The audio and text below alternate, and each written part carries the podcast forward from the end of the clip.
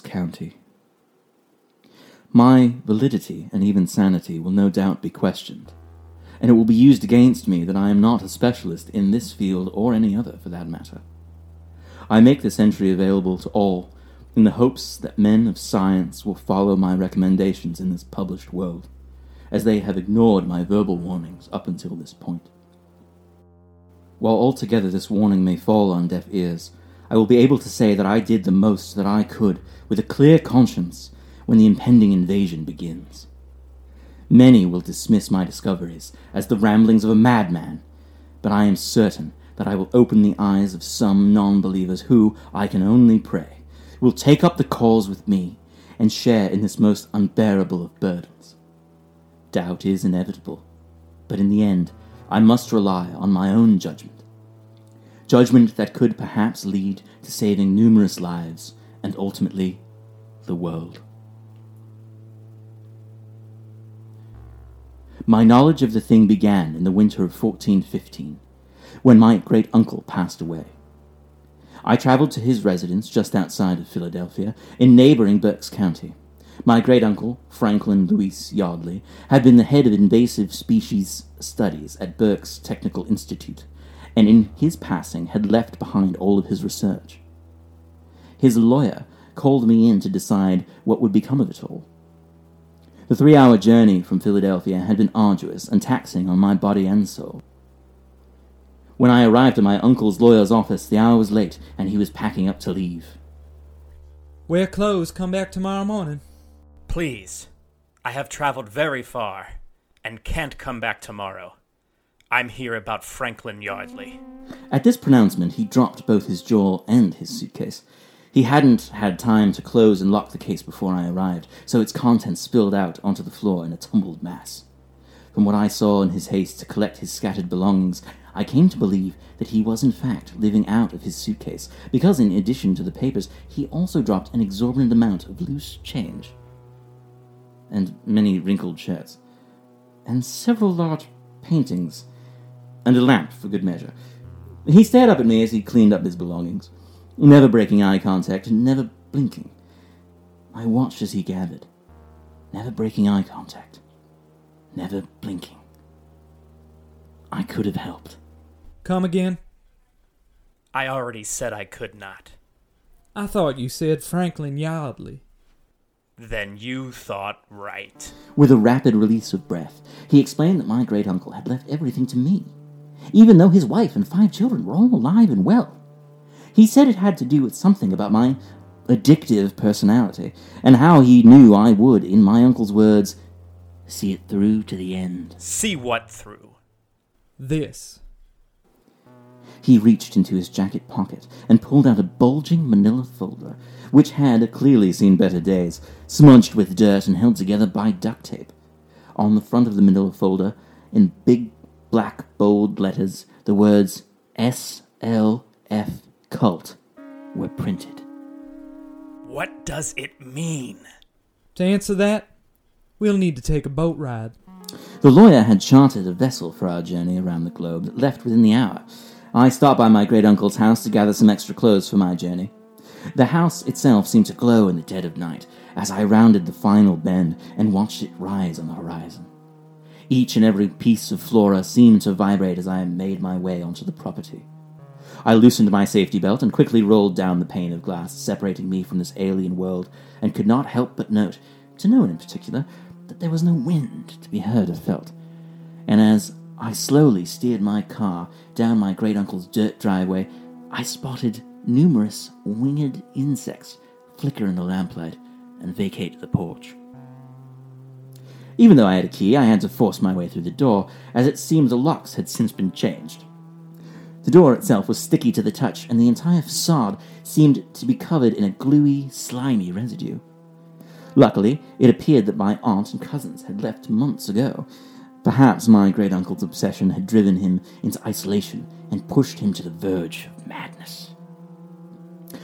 I quickly gathered all of the supplies that I needed for our trip, which are too numerous to list now, but I will, of course, conveniently have each specific item later should I run into a scenario where I will need said item. I hurried back to my car and called my girlfriend on my way to the docks. They went straight to voicemail. Stop calling me. We broke up a year ago. You know who you are. Hey, babe. I'm not going to be coming home tonight like I originally said.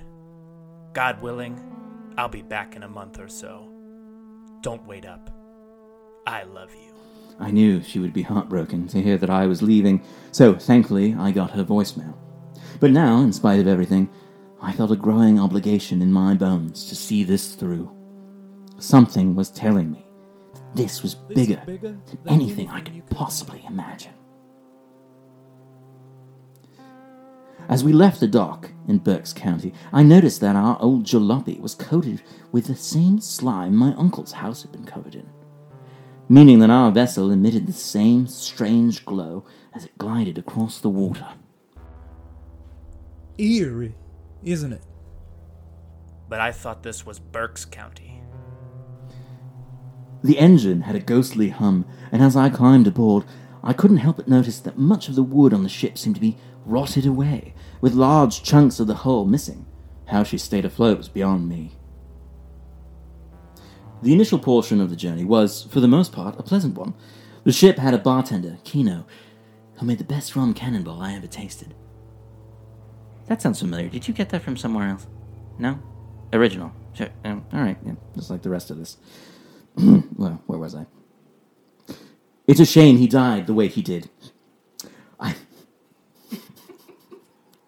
I didn't read that next line, so that was kind of a surprise to me. I passed most of the time poring over my great uncle's notes and reading up on this SLF cult. It seems that they worshipped a giant idol whose face was repugnant and had a giant wingspan. Each time I read the notes, however, I became sleepy and would put them down, but vowed to come back to it in order to start piecing together this mystery.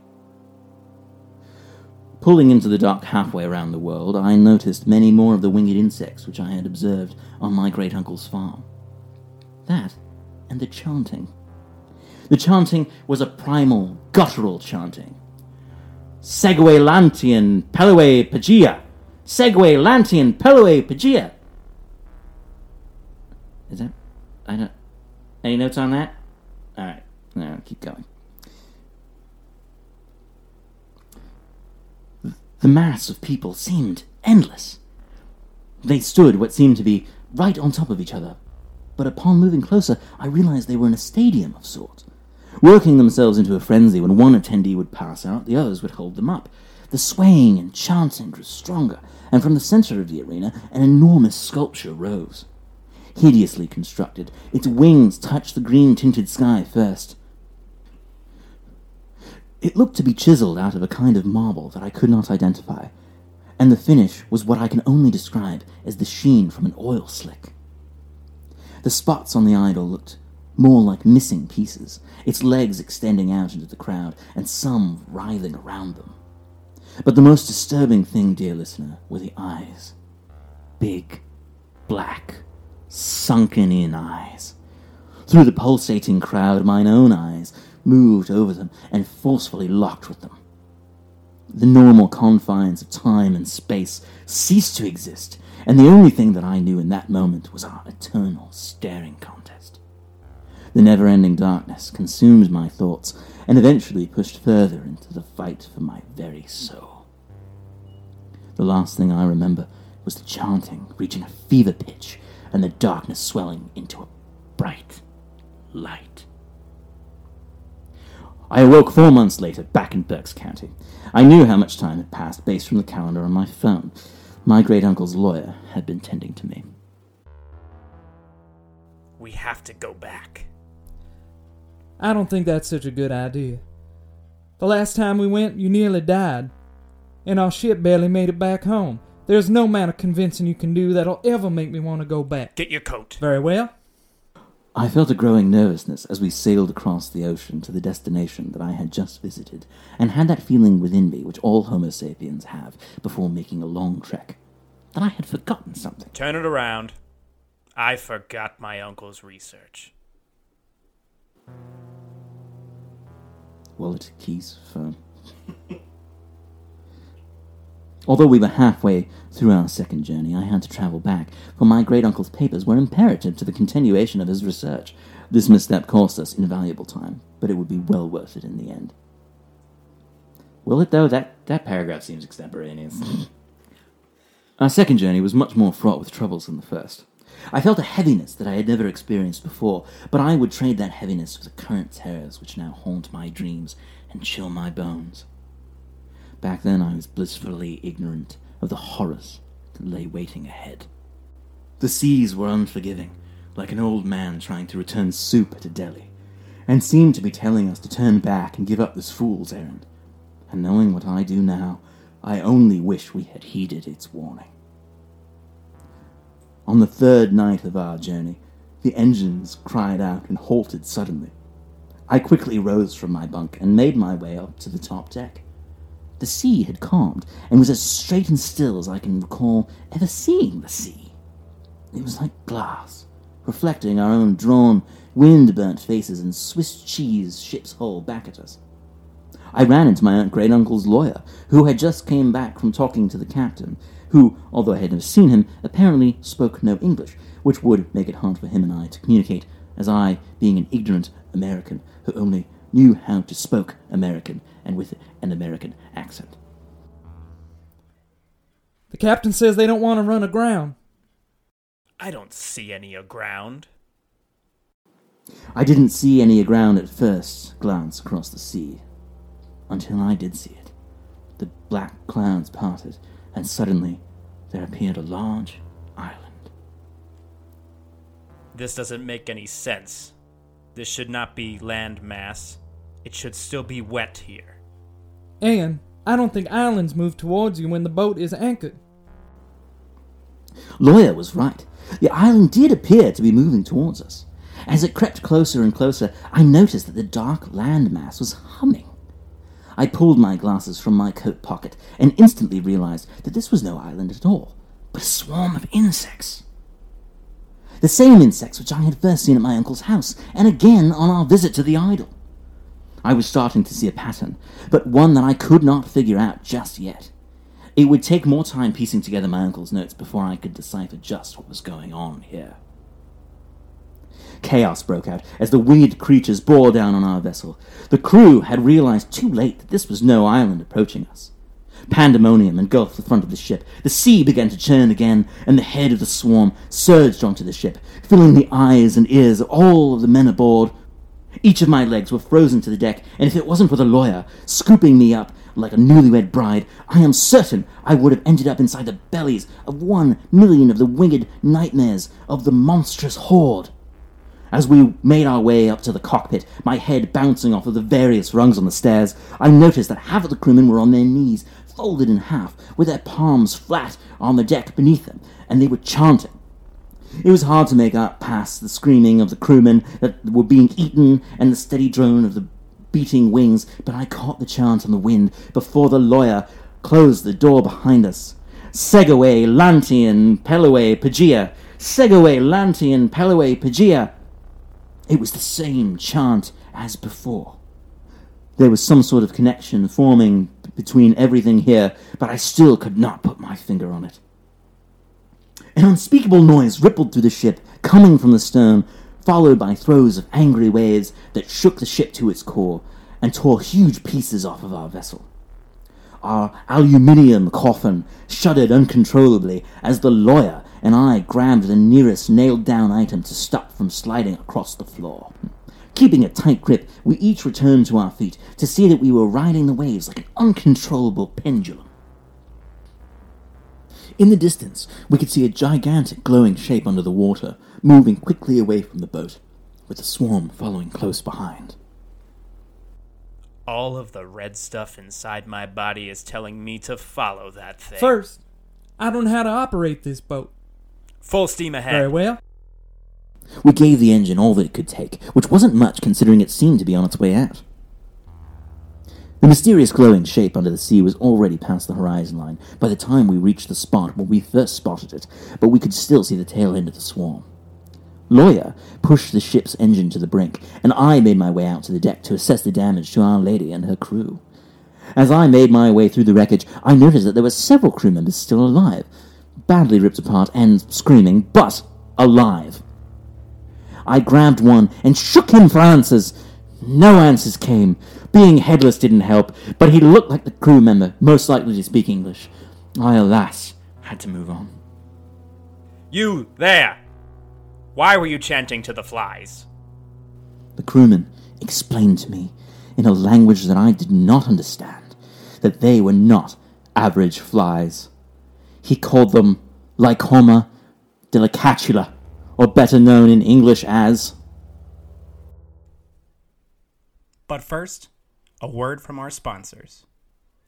If you're like me, you love Halloween candy, but you are sick and tired of paying 20, 40, sometimes even $100 for the high end brand name candy. Well, this Halloween, purchase your candy in bulk at wholesale prices from Pop's Candy Emporium. Pop's Candy Emporium has all of your candy needs under one roof.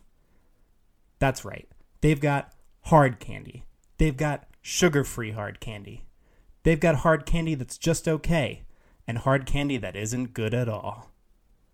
Any candy you want, as long as it's sugar free hard candy that's been in an old man's pocket all day long.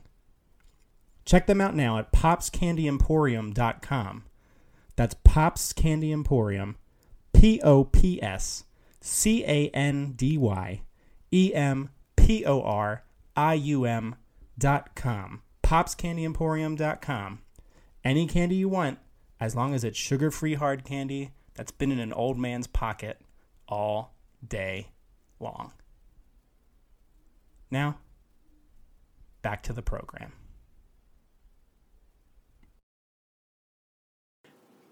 The spotted lanternfly!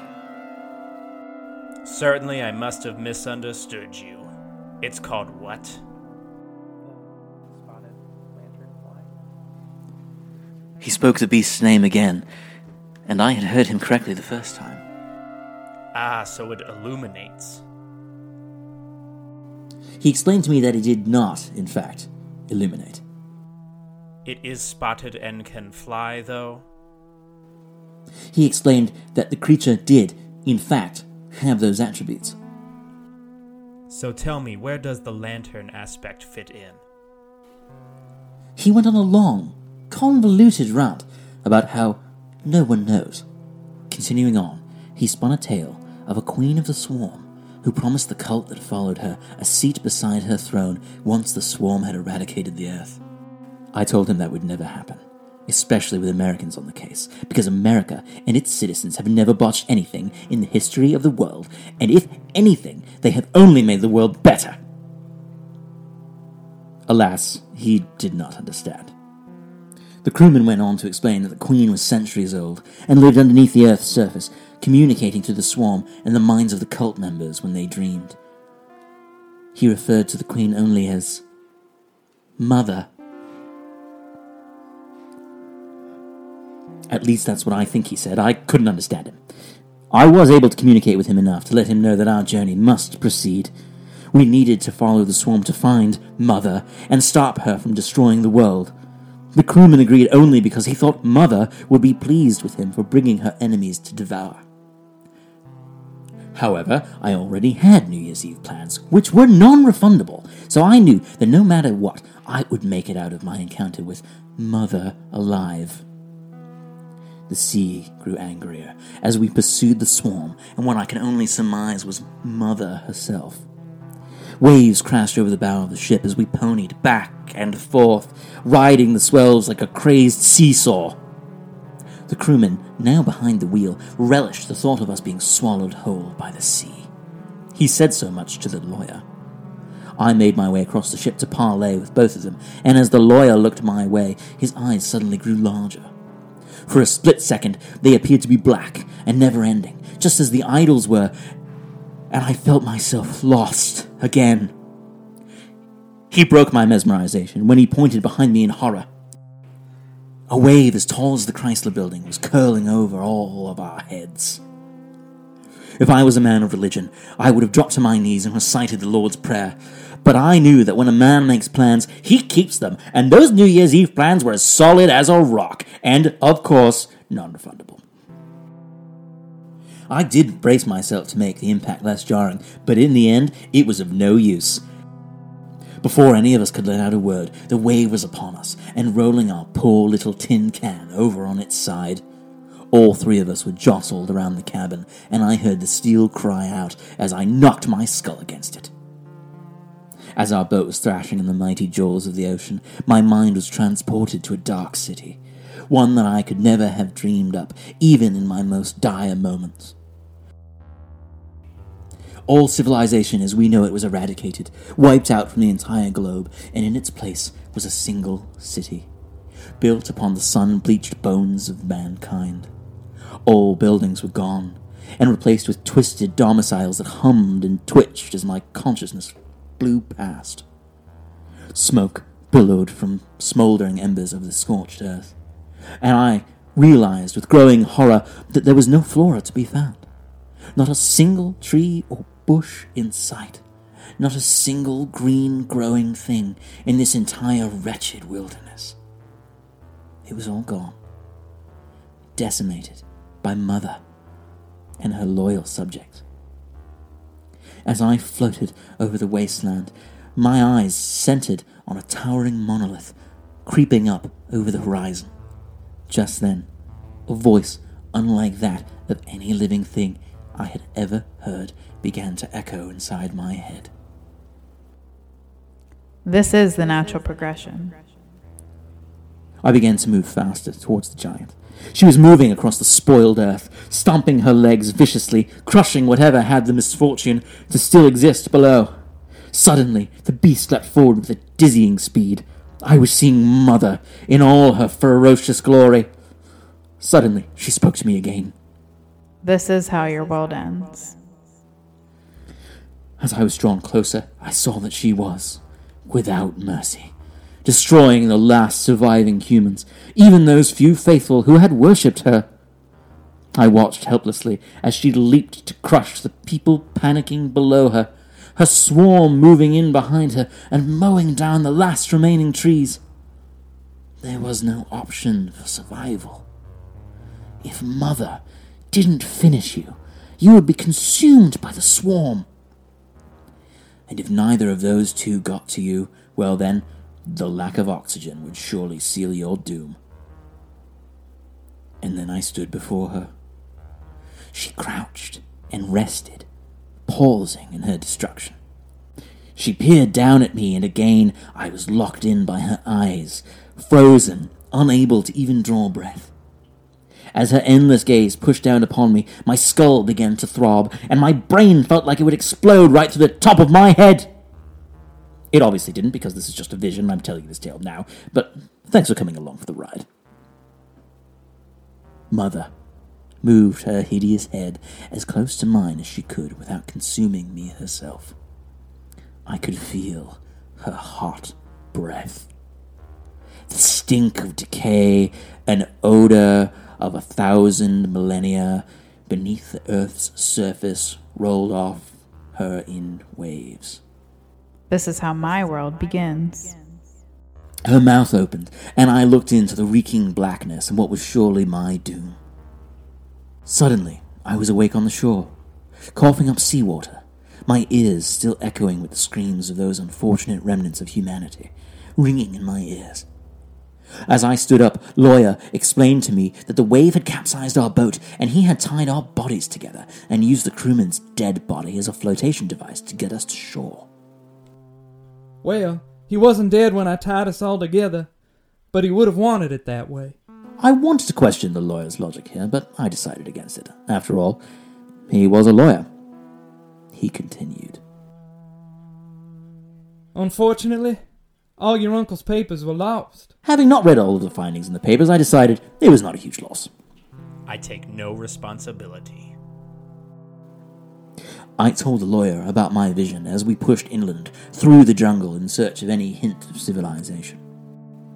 he brushed it off as a delusion of grandeur, or a nightmare fueled by paranoia, or perhaps the result of drinking too much seawater, and again I accepted his explanation of things without question, as he was a learned man. The further we moved into the island, the more I noticed the surrounding jungle was growing sparser when it should have been growing denser. Then I saw it. The flash of red in my peripheral, and something landed on Lawyer's shoulder. A brave soldier from our army. A single lanternfly. Hold it! Don't move. The lawyer froze in front of me. I reached into my Deus Ex Machina and retrieved a machete. After a really cool looking twirl, I brought that blade high above my head. I let out a yell and sliced Lawyer's arm clean off. I totally missed the lanternfly. 100%. Lawyer screamed in excruciating pain, and I stared in disbelief, cursing myself for missing the lanternfly. I looked down at the severed arm and saw that the winged insect was resting just inside Lawyer's now detached wrist. Upon closer examination, I realized it was a tattoo. A tattoo of my sworn enemy, the lanternfly. When I pressed Lawyer for answers, he stalled. And what is the meaning of this? You are too simple minded to understand. Explain. Very well. Lawyer revealed to me that he was indeed a part of the cult. I am indeed part of the cult. And now he was bringing me here to feed to Mother, just like he had done to my great uncle. And now I am bringing you here to feed you to mother, just like I did to your great uncle. After careful consideration, I decided that he was the best friend I had ever had, and we both agreed that our journey needed to continue. He wanted it to continue so he could get in Mother's good graces and bring about the end of the world, and I wanted to continue to finish his damn story. I have to admit, he's a true professional. How much more is there of this? This is a lot.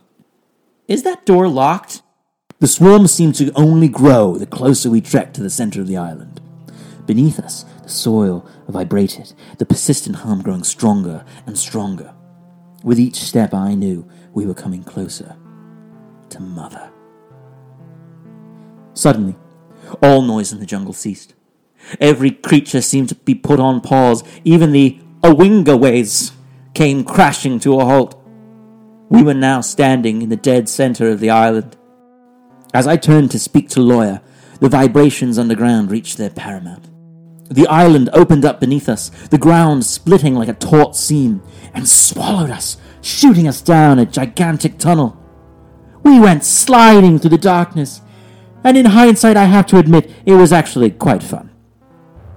Of course, sliding to your death is terrifying, but you have to learn to appreciate the little things in life. Just then, the tunnel ended, and we were in a free fall into nothingness. At first, I could feel that I was spinning head over foot repeatedly, but after a few minutes of that, I lost all sense of direction.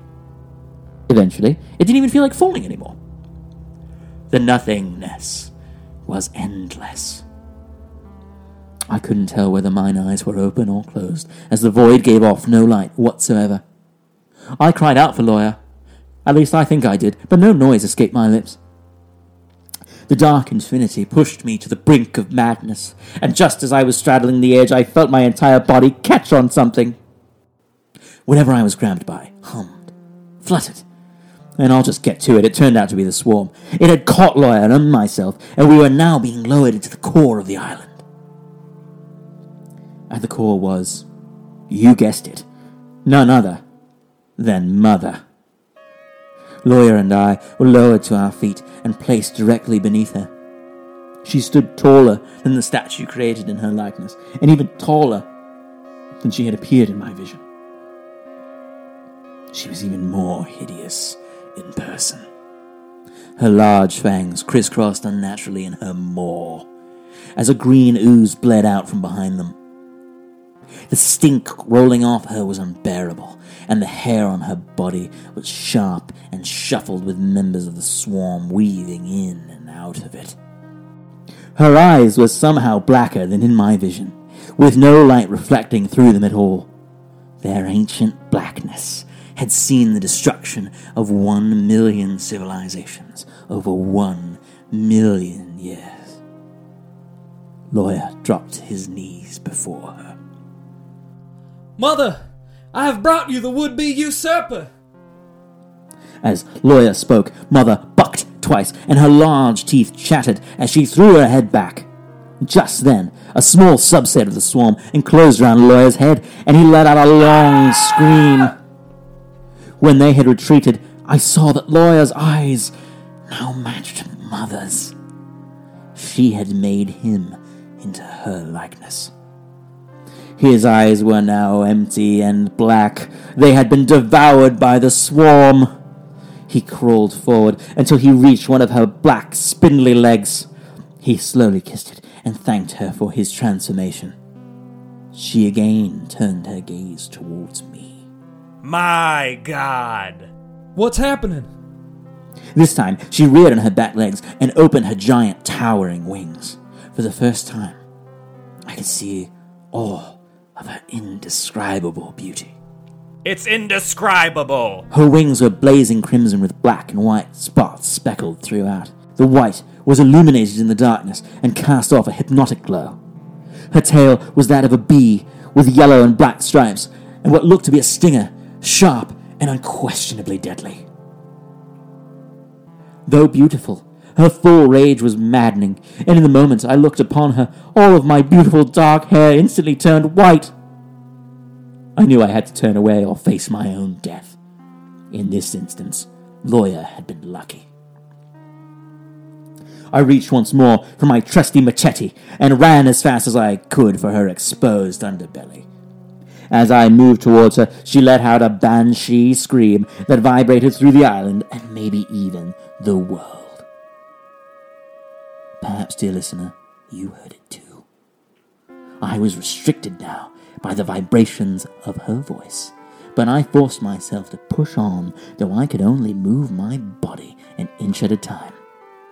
Through her cry, she spoke to me again in my mind. You cannot kill what the stars created. You cannot destroy that which is eternal. Slowly, I kept moving towards her, more determined than ever. I shall live long past human life. Your time has ended. First, we shall destroy the flora. Then, we shall eat and stomp out all that live beyond that. There has to be another way. There is not. But why? Why? Why? Why? Because I said so! In her rage, the vibrations stopped. With all of my remaining strength, I threw the machete towards her, and, to my amazement, the wind carried it swiftly into her stomach. What must have felt like a pinprick to her was enough to stall her powers for a moment, just long enough for me to fall, exhausted, to the ground. She jumped high into the air and blasted through the crusty earthen ceiling, creating a new exit hole to the surface of the island. She called out to her swarm, beat her wings twice, and then she was gone. The reverberation from her beating wings created an earthquake on the island, and water began to fill the place where she had slept for centuries. Her swarm mobilized and quickly followed in her wake. As the cave began to fill with brackish sea water, I found myself steadily rising upwards. Treading the water and bolstered by the beating wings of Mother's swarm as they pressed towards the surface. There was no doubt now, the island was sinking. From the depths below, water exploded out of the center of the island, pushing me and the swarm back out and into the daylight. As I was thrown unceremoniously back into the living world, my skull crashed directly into the trunk of a tree. Again, I was unconscious. When I awoke, I was on the shores of the Delaware River, back home. The ocean must have carried me back to the place where I belong. I can only assume that Lawyer drowned and died an agonizing death. He deserved it. Upon my return home, I had relocated to my uncle's home in Berks County to fight and destroy any and all members of the swarm that I might come across. I began by burning my uncle's house and land to the ground, which was no doubt a huge blow to Mother and her army. I had been traveling the country at night, and any time I see a large infestation, I burn the land without hesitation. I sleep easy at night, knowing that I am doing my part on American soil to stop the spread and delay the infestation. If only it wasn't for the nightmares. I still dream of Mother. She shows me various visions of how the world will end. She speaks to me still, often in my dreams, and sometimes even in my waking hours, mostly when I come in contact with sects of her army. She is ever present, her looming presence reminding me that she is out there, waiting. Berks County has issued a warrant for my arrest. I can't understand why, and forced me to return to Philadelphia. I can only assume that whoever issued the warrant must be working for Mother. ACAB. I know she is out there waiting, and I know with absolute certainty that one day she will come for us all. As I write this final entry to my tale, I look to the trees in my yard. They're barren now, due to winter, but one day will bloom again, and this consoles me. But I notice one tree on the very edge of my property that is not barren, and it strikes fear into my heart, as it is the only one covered in red, twitching leaves.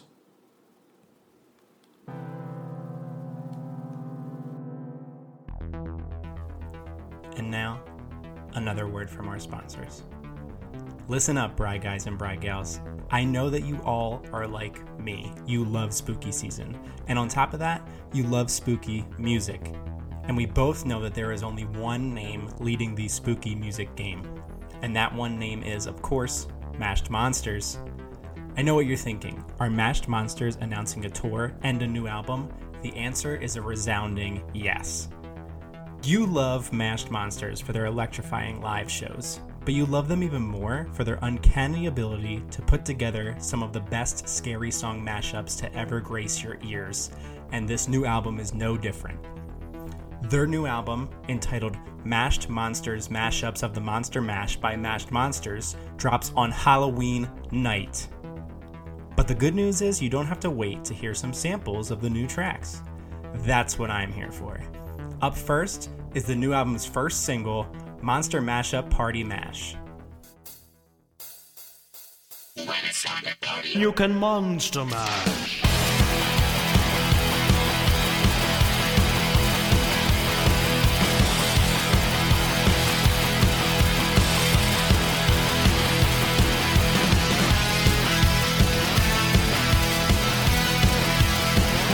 Monster mash. Graveyard smash. I was working in the lab late one night when my eyes beheld an eerie sight. For my monster from his slab began to rise, and suddenly, to my surprise, you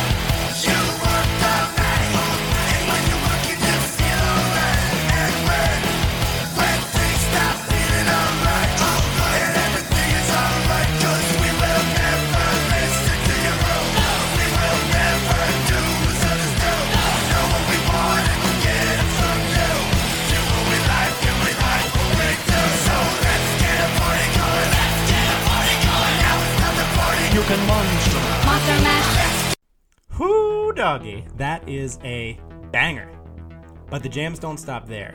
Members Frank and Stein have turned up the heat with this instant classic, Monster Wop.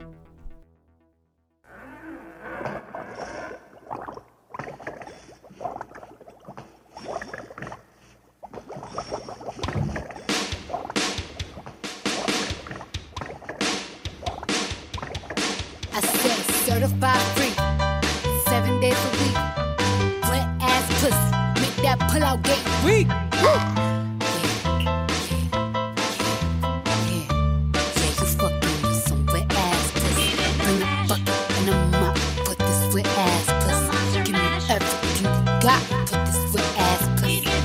up, nigga, catch a charge. Extra large and extra hard. Put this pussy right in your face. Swipe your nose like a credit card. Hop on top. Get a bucket and a mop indeed, since we aren't even close to being done. Another great album track is one that's sure to be everyone's favorite Hipster Mash. The guests included Wolfman, Dracula, and his son. The scene was rocking, oh, we're digging the sound. Igor on chains backed by his baying hounds. The coffin bangers were about to arrive with their vocal group, the Crypt Kicker They Five. play the mash, They played the Monster Mash, the monster mash. and it was a graveyard smash. They played the mash, It's caught on in a flash. they played the mash.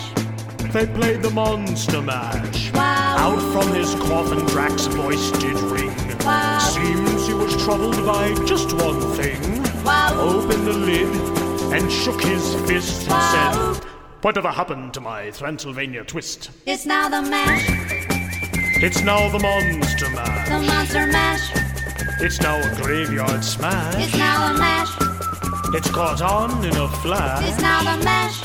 It's now the Monster Mash. And finally, the creme de la creme from Mashed Monster's very own DJ, DJ Racula. It's Werewolf number 5. Ladies and gentlemen, this is Mambo number five.